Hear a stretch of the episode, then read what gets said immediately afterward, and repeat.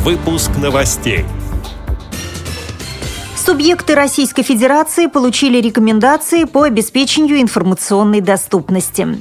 Краснодарской краевой библиотеке для слепых имени Антона Павловича Чехова исполнилось 60 лет. Организаторы чемпионата мира по футболу позаботились о тифлокомментарии для незрячих болельщиков. Далее об этом подробнее в студии Наталья Гамаюнова. Здравствуйте. В соответствии с государственной программой РФ «Доступная среда» на 2011-2015 годы Министерство связи и массовых коммуникаций России утвердило методические рекомендации об особенностях обеспечения информационной доступности в сфере теле-, радиовещания, электронных и информационно-коммуникационных технологий, сообщает пресс-служба ВОЗ. Подготовлены и даны специальные рекомендации органам власти на местах в отношении инвалидов по зрению. Вот некоторые из них. Способствовать созданию государственной системы подготовки и обучения максимального количества инвалидов по зрению навыкам пользования персональным компьютером, мобильным телефоном и тифлосредствами для связи и информации. Обеспечивать доступ людей с проблемами зрения ко всему объему информации и всем формам ее представления. Развивать технологию тифлокомментирования. Краснодарской краевой библиотеке для слепых имени Антона Павловича Чехова исполнилось 60 лет. Она была открыта в июне 1954 года приказом городского отдела культуры. В 1966 году библиотека получила статус краевой. Сейчас в ее фондах почти 150 тысяч книг, а читателей, инвалидов по зрению со всей Кубани, больше 6 тысяч. Библиотека имени Чехова – единственная в крае, где есть книги для слабовидящих и незрячих.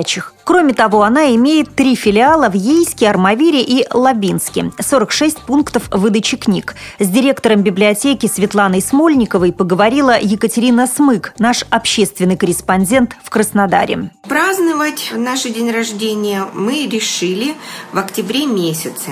21-22 октября наша библиотека встречает гостей для проведения Всероссийской научно-практической конференции «Специальная библиотека в 21 веке. Золотой ключик к дверце в социальный мир». Вот к этому замечательному событию мы приурочили празднование своего 60-летия. Мы поздравляем всех сотрудников библиотеки с юбилеем и желаем крепкого здоровья и долгих лет жизни. Болельщики с нарушением зрения имеют возможность услышать на стадионах Сан-Паулу, Рио-де-Жанейро, Бразилия, Бело-Оризонте тифлокомментарий матчей чемпионата мира по футболу. Услуга появилась благодаря работе Бразильского спортивного общества слепых и слабовидящих и Центра доступности футбола в Европе при содействии Федеральной интернациональной футбольной ассоциации FIFA. Футбол в Бразилии – целая культура, и люди с нарушением зрения должны иметь возможность приобщиться к ней, подчеркивает координатор проекта Габриэль Майер. Подготовкой 16 комментаторов, которые работают в парах, занимался представитель Центра доступности футбола в Европе Мартин Свишенбергер.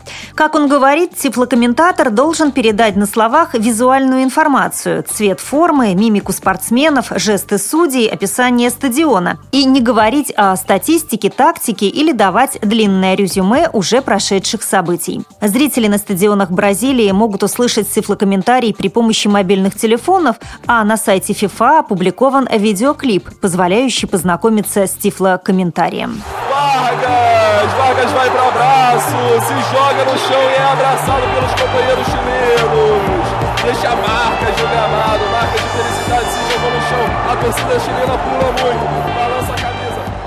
К сожалению, пока не разработана программа по доступности спортивных мероприятий для слепоглухих людей. Однако и они не упускают возможности следить за происходящим на чемпионате мира по футболу. В интернете появился ролик, где показано, как в день матча Бразилии и Хорватии зрячий футбольный болельщик Хелио Араужио Фансека помогает своему слепоглухому другу Карлосу узнать, что происходит на стадионе. Во время игры он водит его руку по мини-футбольному полю и сообщает об острых моментах. С этими и другими новостями вы можете познакомиться на сайте Радиовоз. Мы будем рады рассказать о событиях в вашем регионе. Пишите нам по адресу новости@радиовоз.ру. Всего доброго и до встречи!